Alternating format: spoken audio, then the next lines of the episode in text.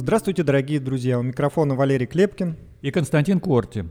В эфире радио «Эхо Хельсинки», независимая радиостанция, вещающая на коротких волнах из финской столицы. Мы были созданы в ноябре прошлого года по инициативе шведского интернет-провайдера Банхов, как партнеры радио «Эхо Стокгольма», начавшего свою работу вскоре после развязывания российской агрессии против независимой Украины. Сегодня 16 февраля 2024 года. Полномасштабная война продолжается уже 723 дня. Эхо Хельсинки в эфире по вторникам, четвергам и субботам на коротких волнах в диапазоне 31 метра на частоте 9670 кГц. В 11 вечера по Киеву и в полночь по Москве. Мы выкладываем наши программы на платформах Telegram, SoundCloud, Apple Podcast и YouTube.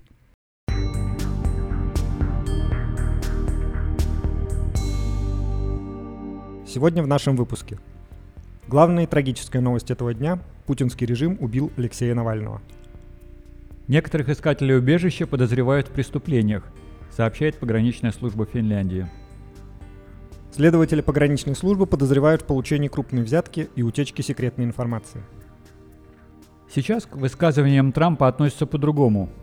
Угрозы со стороны России можно уменьшить за счет оказания Украине более активной поддержки. Новые заявления Хеккенена.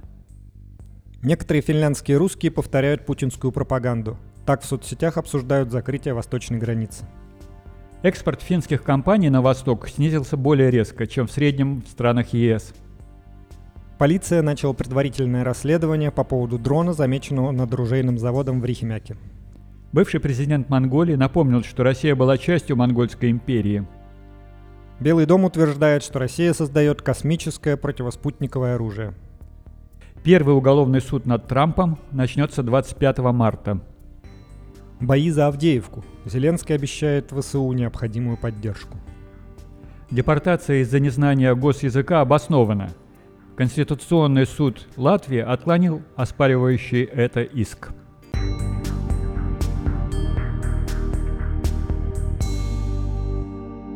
В эфире новости «Эхо Хельсинки» вас приветствует Эйва Айракселе. Оппозиционный политик Алексей Навальный умер в исправительной колонии Ямало-Ненецкого автономного округа 14.17 по местному времени. Об этом сообщило местное управление ФСИН. Согласно заявлению властей, Навальный почувствовал себя около часа дня по местному времени после прогулки плохо и резко потерял сознание. На место прибыли медики, одновременно была вызвана скорая помощь проведены все необходимые реанимационные мероприятия, которые положительных результатов не дали. Врачи скорой медицинской помощи констатировали смерть осужденного. Причины смерти устанавливаются, сообщает ФСИН. Алексею Навальному было 47 лет. Кремль заявил в пятницу, что не располагает информацией о причинах смерти Навального. Навальный отбывал наказание сроком более 20 лет в исправительной колонии, расположенной на северо-западе Сибири в поселке Харп. 14 февраля пресс-секретарь политика Кира Ярмыш сообщала, что Навального в 27 раз за время заключения отправили в штрафной изолятор ШИЗО. Премьер-министр Финляндии Орпо. Россия несет ответственность за смерть Навального. В интервью Юле он заявил, что ответственность за смерть Навального лежит на самой России. Если информация достоверна, то это шок и потрясение. Это говорит о том, на что готово российское руководство. Это показывает, что в России деятельность оппозиции практически невозможна и будет подавлена любыми способами, продолжает Орпо. Он выразил соболезнования родным и близким Навального.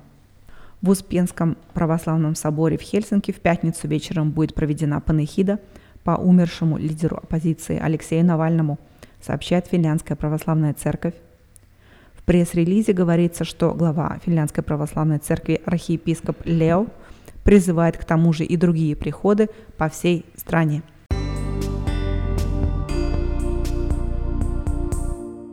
Некоторые из тех, кто прибыл через восточную границу искать убежище, подозреваются в совершении преступлений в Финляндии. Пограничная служба не уточняет, сколько человек подозревается или в каких именно преступлениях. Согласно пограничной службе, речь не идет о преступлениях, связанных с пересечением границы, а подозревается, что лица совершили преступление во время своего пребывания в Финляндии. Юле известно об одном случае, когда искатели убежища, прибывшего в Финляндию, подозревали в сексуальном преступлении. Кроме того, среди прибывших в Финляндию могут быть и такие, кто в какой-то момент своей жизни участвовал в вооруженном насилии.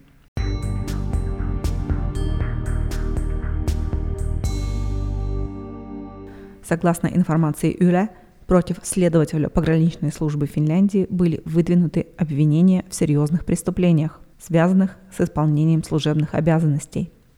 Речь идет о подозрениях в утечке конфиденциальной информации за пределы пограничной службы. Пограничника, родившегося в 1974 году, обвиняют, кроме прочего, в получении крупной взятки, тяжком служебном преступлении и разглашении служебной тайны. Из общедоступных документов, которые оказались в распоряжении Юля – стало известно, что пограничника отстранили от службы в марте 22 года, а позже уволили в ходе предварительного расследования. Мужчина служил в воинском должности пограничной службы с 1995 года. Мужчину уволили со службы еще во время предварительного расследования, поскольку, по мнению пограничной службы, его должностные обязанности требовали особой конфиденциальности – Мужчина входил в подразделение, которое занималось расследованием особо опасных преступлений. Предварительное расследование по подозрению в преступлениях проводила Центральная криминальная полиция. Обвинения также выдвинуты против мужчины, ранее уже осужденного за преступление. Также были выдвинуты обвинения против мужчины 76 года рождения – Ранее, в 2010-2020 годах, он уже был обвинен, по крайней мере, в экономических преступлениях и тяжком преступлении, связанном с наркотиками. Теперь его обвиняют, кроме всего прочего, в даче крупной взятки. В деле также были выдвинуты обвинения в подстрекательстве к нарушению служебной тайны и тяжком служебном преступлении, а также в тяжком преступлении, связанном с огнестрельным оружием и в употреблении наркотиков. Все подозреваемые преступления, кроме употребления наркотиков, произошли в 2020 году.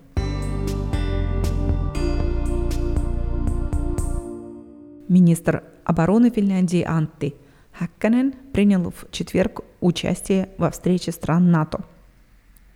Стремящийся стать президентом США Дональд Трамп на днях вызвал смятение в Альянсе.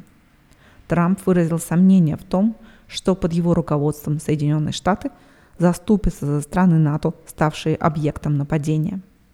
Хакканен ответил на вопросы СМИ в Брюсселе. Он описал атмосферу сегодняшнего заседания как серьезную.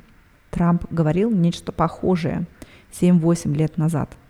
Но сейчас к его заявлению отношение совершенно иное.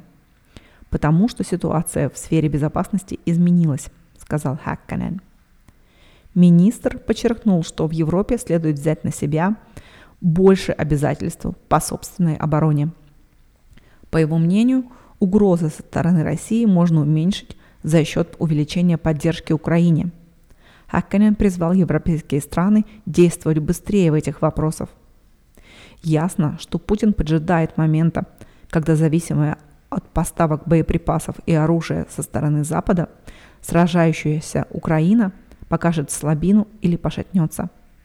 Поэтому нам необходимо быстрее давить на газ.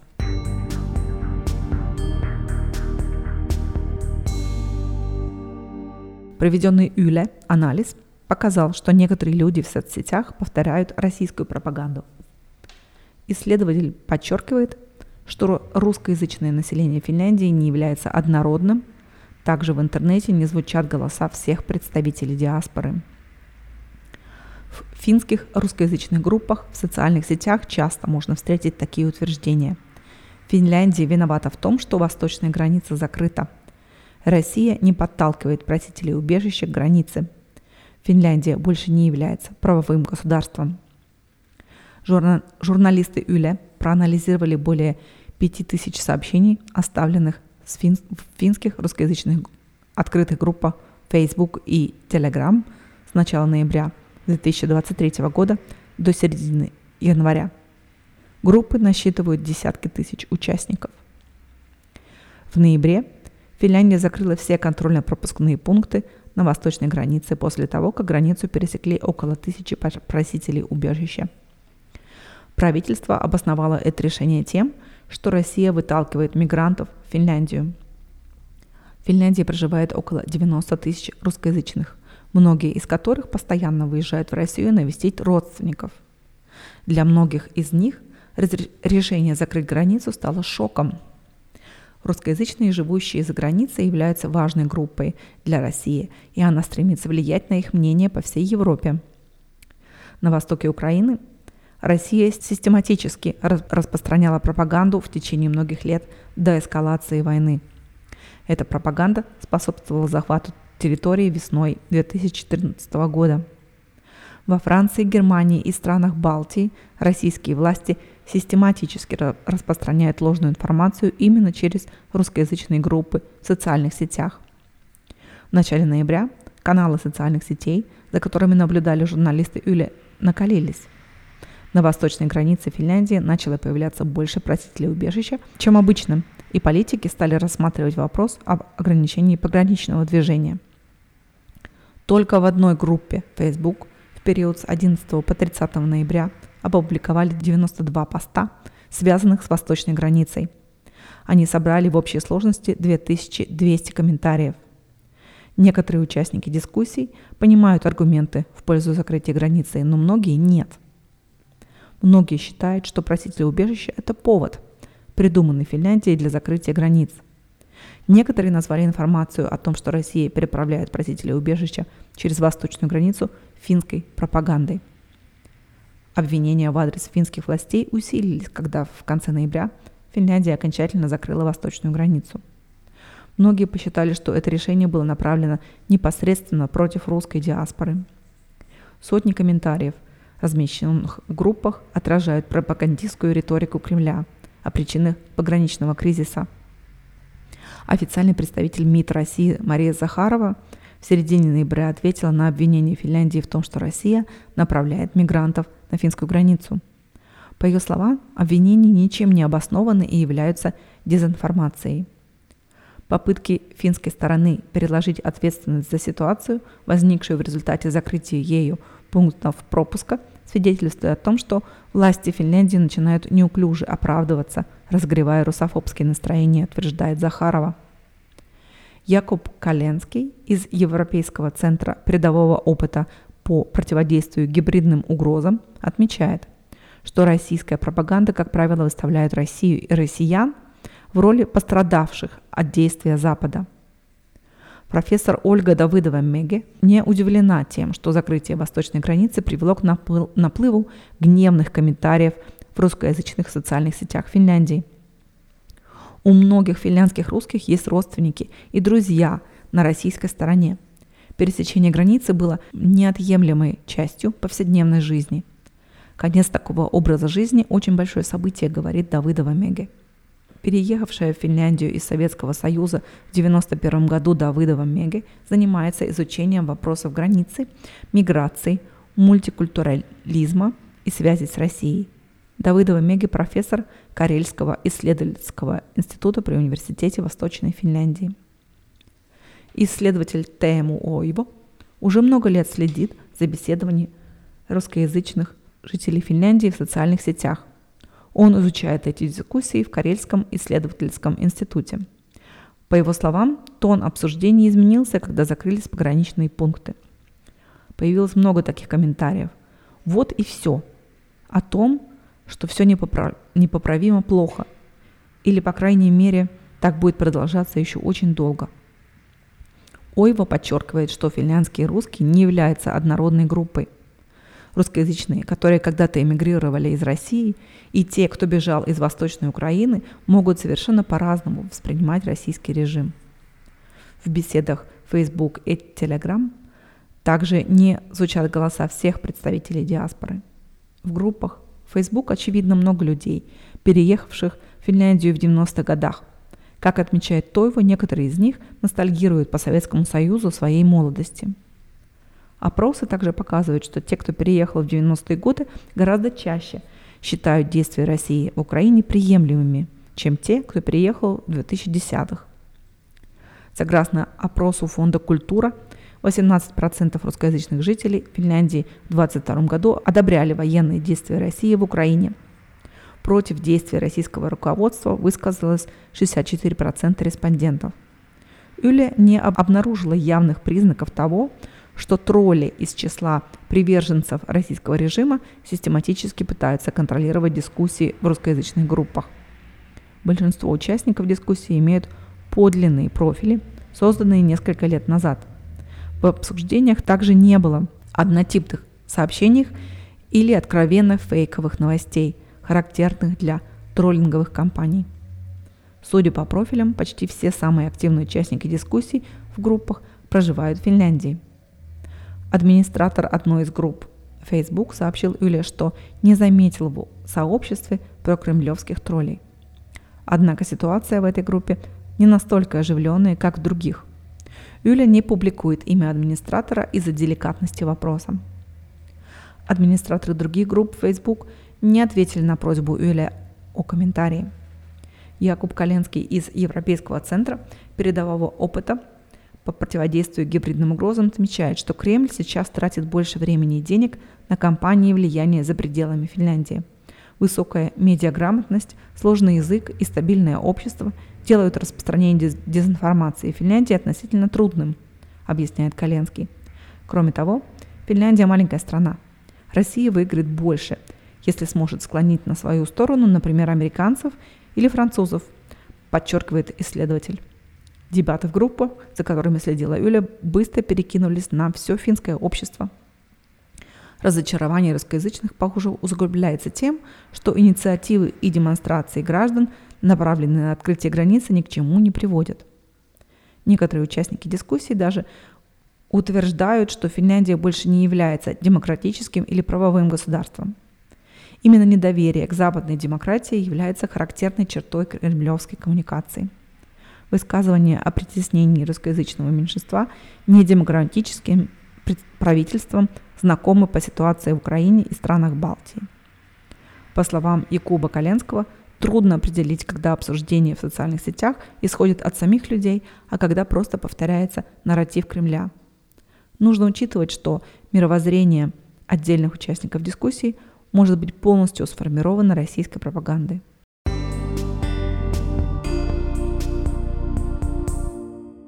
Статистика внешней торговли Евростата показывает, что доля Финляндии в экспорте стран ЕС в Россию и Центральную Азию в 2021 году все еще составляла 3,9%, тогда как в 2023 году всего 1,9%. Об этом сообщает финская таможня. Согласно статистике, Финские компании сократили экспорт на восток значительно больше, чем в среднем компании из ЕС. Финляндия за два года уменьшила экспорт в Россию и Центральную Азию почти на 70%. Это третий по объему спада экспорта результат среди стран ЕС.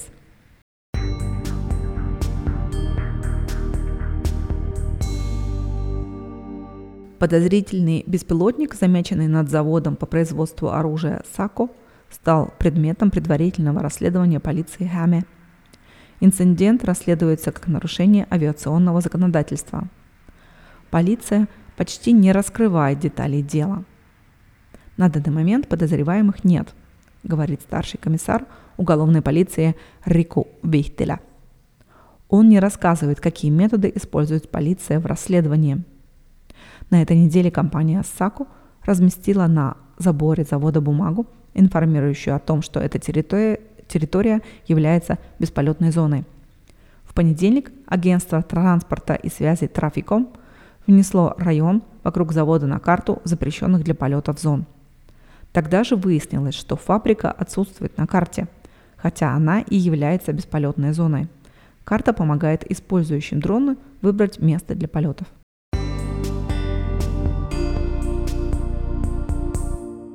Бывший президент Монголии напомнил, что Россия была частью Монгольской империи. И если старинные границы стран можно использовать в качестве оправдания действий современных государств, то у Монголии есть для Владимира Путина плохая новость. Россия – это на самом деле часть Монголии. Об этом, разумеется, в шутку, сообщил бывший президент Монголии Цахиагин Эльбегродж. В понедельник Он опубликовал на своей странице в соц- соцсети X несколько старинных карт Монгольской империи. Путин лично предоставил Элбек Роджу эту приятную возможность. В интервью американскому журналисту Такеру Карлсону российский президент в очередной раз подверг сомнению права Украины на независимость, объясняя этот тезис фантомными измышлениями об исторических сферах влияния России. По следам выступления Путина. Я нашел историческую карту Монголии. Не волнуйтесь, мы мирная и свободная страна, написал Эльбек Дорж в соцсети X. Если следовать логике Путина, то к заявлению бывшей главы Монголии действительно трудно придраться. В начале 13 века монгольский правитель Чингисхан значительно расширил сферу своего влияния, а к концу столетия ее владения простирались уже от Восточной Европы до Тихого океана. Монголы тогда завоевали большую часть территории современной России. Лишь считанные русские регионы были избавлены от необходимости платить дань суровым монгольским воинам.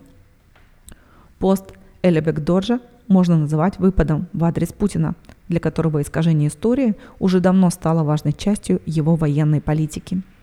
60-летний Цахиагин Элебек Дорж занимал пост президента Монголии с 2009 по 2017 годы.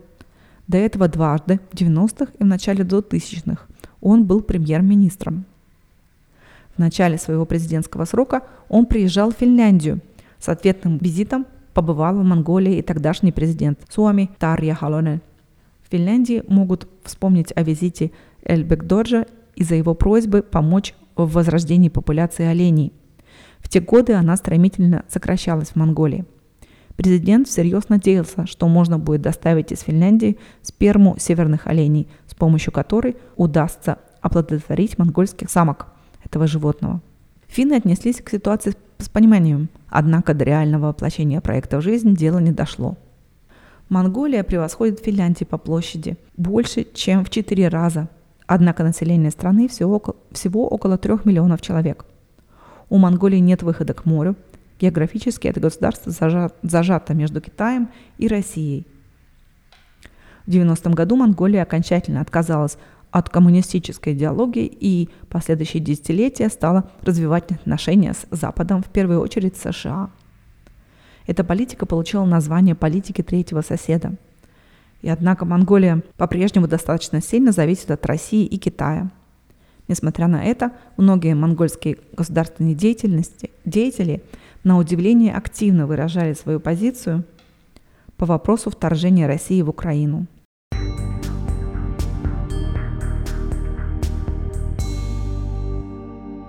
Россия разрабатывает противоспутниковое оружие, которое можно использовать в космосе.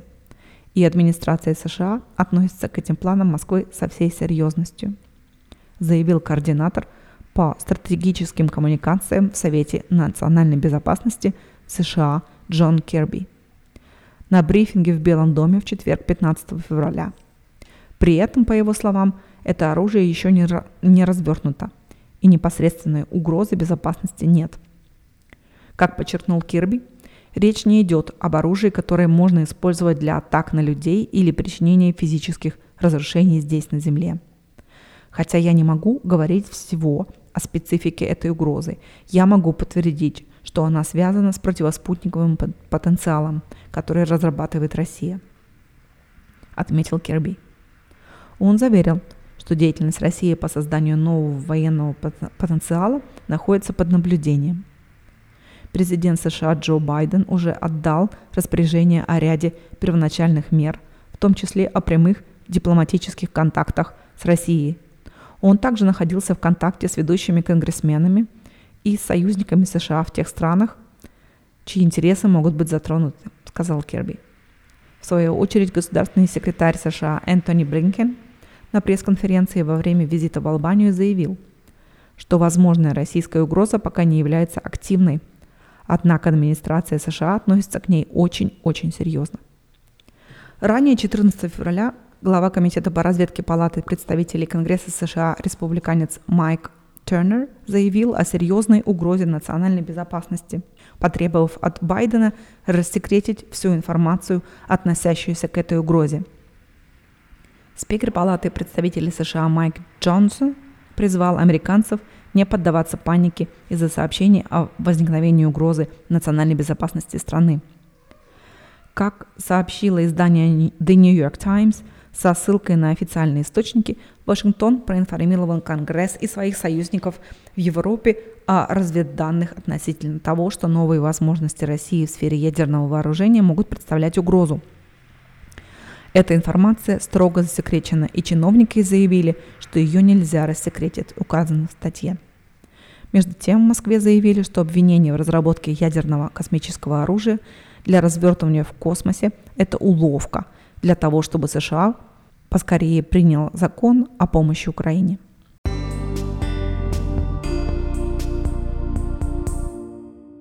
Первый в истории Соединенных Штатов судебный процесс по уголовному делу против бывшего президента страны Дональда Трампа откроется 25 марта с отбора присяжных. Такое решение принял суд в Нью-Йорке в четверг 15 февраля, отклонив просьбу защиты Трампа об отсрочке на основании того, что судебное разбирательство может помешать предвыборной кампании.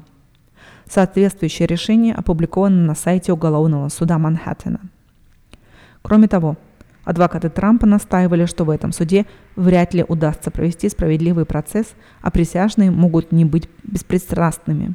Все эти претензии были отклонены. Это первый из четырех уголовных процессов, которые угрожают бывшему президенту США и наиболее вероятному новому кандидату от Республиканской партии США на будущих выборах в ноябре 2024 года – в рамках этого дела Дональду Трампу предъявлены обвинения в финансовых махинациях, махинациях при выплате денег за молчание экс-порнозвезде Сторми Дэниелс. Она утверждала, что в 2006 году имела интимные отношения с Трампом. Незадолго до президентских выборов 2016 года Дэниелс получила от юристов Трампа 130 тысяч долларов в рамках договоренности о молчании. Факт выплат в 2018 году признал бывший адвокат Трампа Майкл Коэн. Сам политик отрицает как связь с Дэниелс, так и свое отношение к полученным ею выплатам. При этом подобные выплаты сами по себе не являются незаконными, однако у обвинения есть претензии к тому, как они были оформлены. В этом прокуратура усматривает фальсификацию финансовой отчетности. Дональд Трамп станет первым в американской истории бывшим президентом страны, которому предъявлены уголовные обвинения и который представляет, предстанет в связи с этим перед судом. Когда мо- могут быть начаты другие уголовные процессы, против него пока точно неизвестно. Ранее 6 февраля Федеральный апелляционный суд округа Колумбия постановил, что Трамп не имеет иммуни- иммунитета от судебного преследования по уголовному делу о штурме Капитолия в 2020 году – и попытках отменить результаты президентских выборов. Трамп настаивал на том, что он не может быть привлечен к ответственности, поскольку обладал на тот момент президентским иммунитетом. Предполагалось, что процесс по этому делу может начаться 4 марта, но окончательное решение еще предстоит вынести Верховному суду США.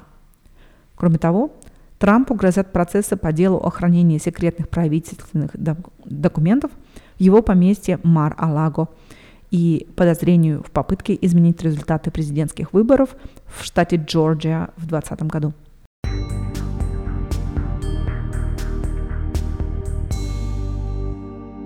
На фоне ожесточенных боев за Авдеевку Донецкой области президент Украины Владимир Зеленский обещал всю необходимую поддержку украинским военным на Восточном фронте – делаем максимум для того, чтобы наши воины сохраняли достаточные управленческие и технологические силы, чтобы сохранить больше украинских жизней, заявил глава украинского государства в традиционном вечернем видеообращении в четверг, 15 февраля. Зеленский рассказал, что встретился с недавно назначенным новым главкомом ВСУ Александром Сырским и министром обороны Рустемом Умеровым которые доложили о результатах своей поездки на позиции на восточном направлении обороны от российской агрессии. В тот же вечер командующий оперативно-стратегической группировкой войск Таврия Александр Тарнавский назвал обстановку в Авдеевке сложной, но контролируемой. По его словам, выделен дополнительный ресурс боеприпасов и подготовлены новые позиции. При этом ожесточенные бои идут в черте города. Украинские войска применяют все имеющиеся силы и средства для сдерживания врага, написал Тарнавский в Телеграм. Конгресс США должен как можно скорее одобрить новые поставки военной помощи для Украины, заявил координатор по стратегическим коммуникациям в Совете нацбезопасности США Джон Кирби на брифинге в Белом доме. По его словам, бои на Восточном фронте достигли крайне высокой интенсивности, а ситуация в Авдеевке близка к критической. Город может быть оккупирован войсками Российской Федерации, потому что у украинских войск заканчиваются артиллерийские боеприпасы, подчеркнул Кирби, назвав огромной цену за бездействие Конгресса, отказывающегося одобрить пакет помощи Украине на сумму в 60 миллиардов долларов – Происходящее сейчас в Авдеевке может повториться и на другом участке фронта, предостерег представитель Белого дома. Между тем, американское исследование The Washington Post со ссылкой на украинские источники сообщает, что ВСУ начали частичный отвод своих частей от Авдеевки, а последним рубежом украинской обороны, скорее всего, станет коксохимический завод, подвергшийся значительным разрушениям. По словам источников WP, потери Авдеевки – это вопрос времени. Возле коксохимического завода проходит главная линия снабжения, обороняющей Авдеевку группировки ВСУ.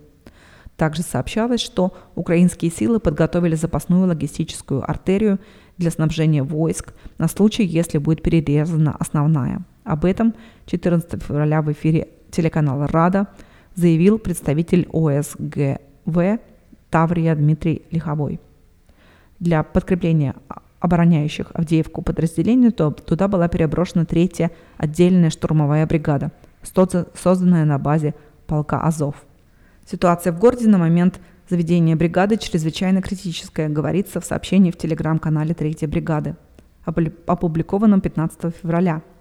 В свою очередь Генштаб ВСУ сообщил, что российская армия не оставляет попыток окружить Авдеевку, а за минувшие сутки было отражены 34 российские атаки. Собирающий и анализирующий информацию из открытых источников украинский OSENT проект Deep State сообщил, что части вооруженных сил Российской Федерации продвигаются на северных и южных направлениях Авдеевки. Кроме того, по данным пророссийских военкоров и телеграм-каналов, войска Российской Федерации захватили главный въезд в Авдеевку – а украинские части потеряли контроль над некоторыми позициями в городе. При этом, согласно всем имеющимся данным, окружение Авдеевки российскими частями не произошло. Войска Российской Федерации начали наступление на Авдеевку в октябре 23 года. При этом сообщалось о высоких потерях с их, с их стороны. Сообщалось, что целью непрекращающихся атак на город является в том числе полный захват Донецкой области, который может стать подарком Путину ко времени президентских выборов Российской Федерации.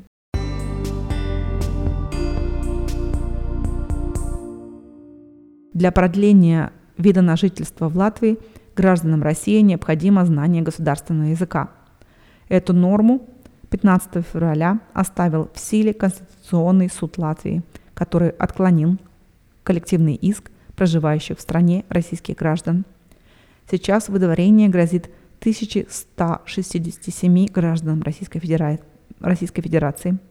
Более 20 лет назад многим из них автоматически не дали латвийское гражданство, предоставив статус неграждан Латвии. Общественные организации Латвии надеются, что власти смягчат требования или сделают некоторые исключения – так как 789 человек в этом списке старше 60 лет. Например, недавно языковой тест провалила бабушка вратаря национальной хоккейной сборной, завоевавшего для Латвии историческую бронзу на чемпионате мира по хоккею. В иске 29 заявителей граждан России, которые проживают в Латвии. Сейчас оспаривается изменение в закон об иммиграции, который утвердил Сейм в 2022 году – Новая норма требует обязательного знания латышского языка и определенный уровень доходов при подаче документов на вид на жительство. Это может противоречить Конституции Латвии и Декларации по правам человека, говорит Савицкий. В частности, в Конституции гласит «Все люди в Латвии равны перед законом и судом» статья 91, и что каждый имеет право на неприкосновенность частной жизни, жилища и корреспонденции, статья 96. Судьи в своем решении указали, что гражданам России было дано достаточно времени на изучение латышского языка и сдачу экзаменов на уровне А2. Если человек не сделал этого, то он не заинтересован в сохранении связи с Латвией. В таком случае решение о выдворении из страны может рассматриваться как соразмерное, заявили в суде. На пресс-конференции глава Конституционного суда Алдис Лавинш пояснил, что понятие гражданства предполагает лояльность государству. В контексте вторжения России в Украину власти хотят убедиться, не представляют ли иностранцы и резиденты Латвии угрозу национальной безопасности. При этом выдворение из страны соразмерное действие, уверены судьи Конституционного суда, и носит индивидуальный характер. Депортация грозит 1167 гражданам России. По данным PMLP, Латвийской дирекции по делам гражданства и иммиграции, пройти процедуру подтверждения права нахождения в Латвии требовалось примерно 25 тысячам человек. Исключение сделали для тех, кто приехал в Латвию для учебы, воссоединения с семьей или по гуманитарным причинам, а также для тех, чей возраст превышает 75 лет.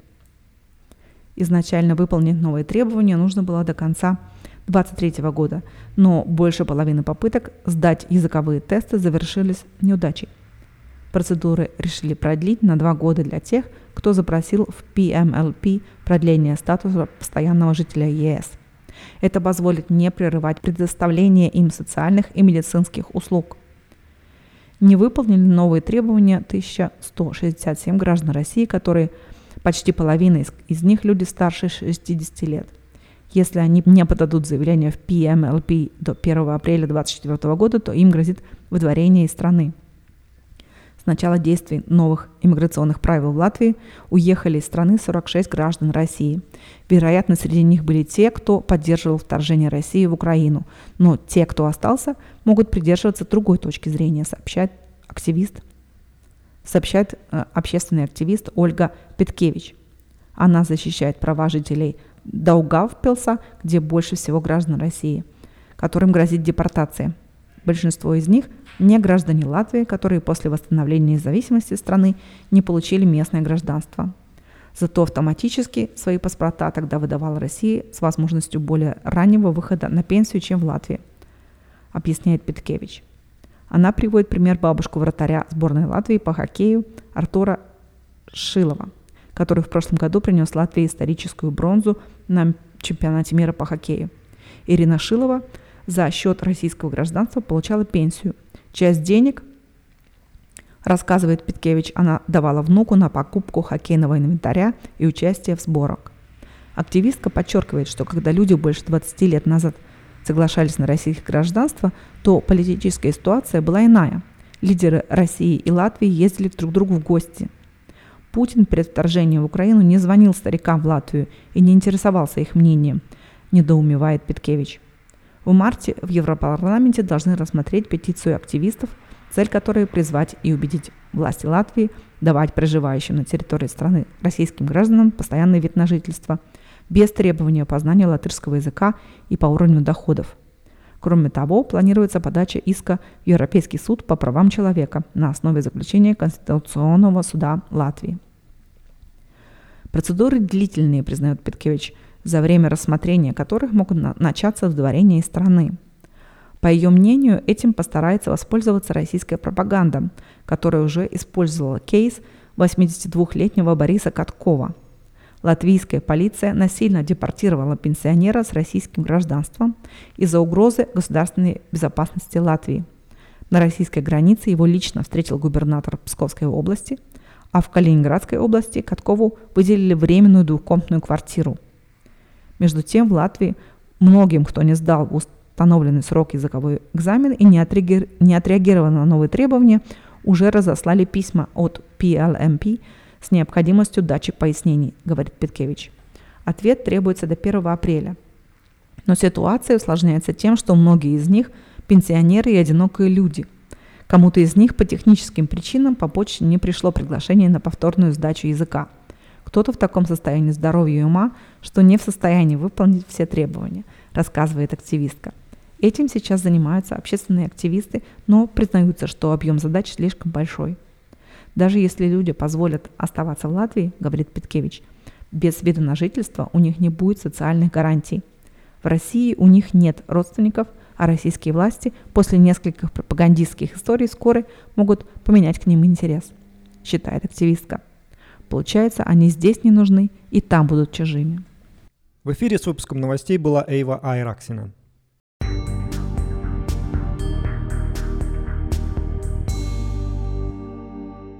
Вы слушаете радио «Эхо Хельсинки».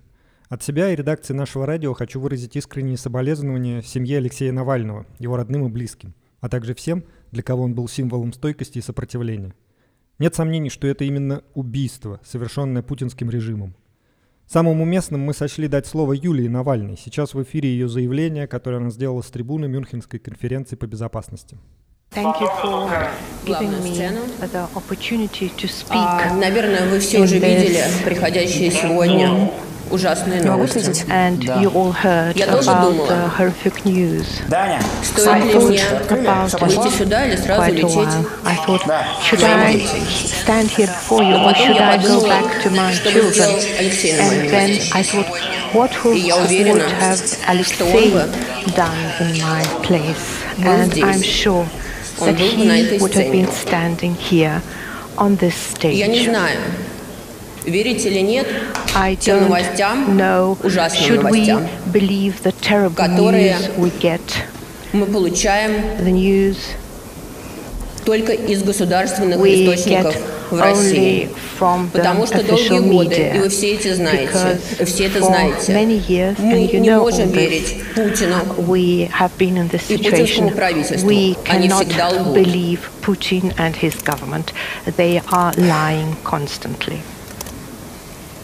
Но если это правда, But if it is я хочу, the чтобы truth, Путин, I would like все его окружение, Putin and all Путина, путинские друзья, его правительство знали, что они понесут за то, что они сделали с нашей страной с моей семьей our с моим мужем ответственность. my family И этот and день наступит with my очень husband. скоро. They will be brought И to я хочу justice призвать and все мировое this сообщество, day will come soon. всех And I would находящихся в like этом to зале- зале, call upon all the людей international во всем мире, community, чтобы all мы the вместе people in the сплотились world. и We победили should come это зло, together победили and we should fight against ужасающий режим, this evil. который сейчас we should fight this в России. horrific regime in И Russia этот режим today. И Владимир Путин должны понести персональную ответственность за все те ужасные вещи, которые они делают с моей страной, с нашей страной Россией в последние годы. Спасибо большое. Это была Юлия Навальная. Также хочу сказать, что завтра в Хельсинки на выставке лиц российского сопротивления пройдет митинг в память Алексея Навального. Он состоится на Канцела Истори, это площадь перед Оди. Начало мероприятия в 12.00. Насколько нам известно, помимо организаторов выставки, там выступит депутат Ким Макюлинен и кандидат в президенты Пек Хависта.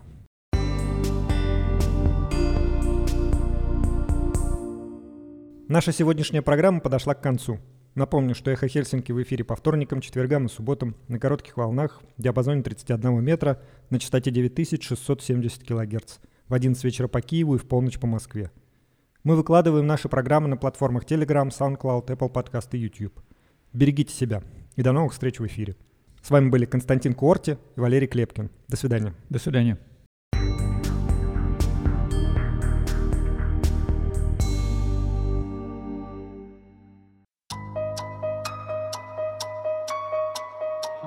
Тюрьма, как известно, в голове. И если хорошенько подумать, то становится ясно, что я не в тюрьме, а в космическом путешествии. Судите сами. У меня простая спартанского вида каюта, железная кровать, стол и тумбочка. На космическом корабле не до роскоши. Дверь в каюте открывается только из командного центра. Ко мне заходят люди в униформе. Они говорят только несколько шаблонных фраз. На их груди горит огонек включенной видеокамеры. Это андроиды. Я не готовлю еду.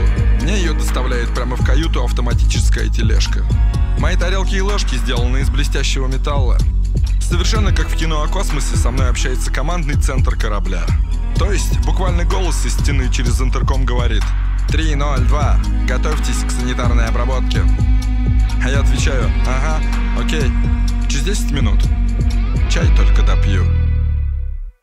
Привет, это Навальный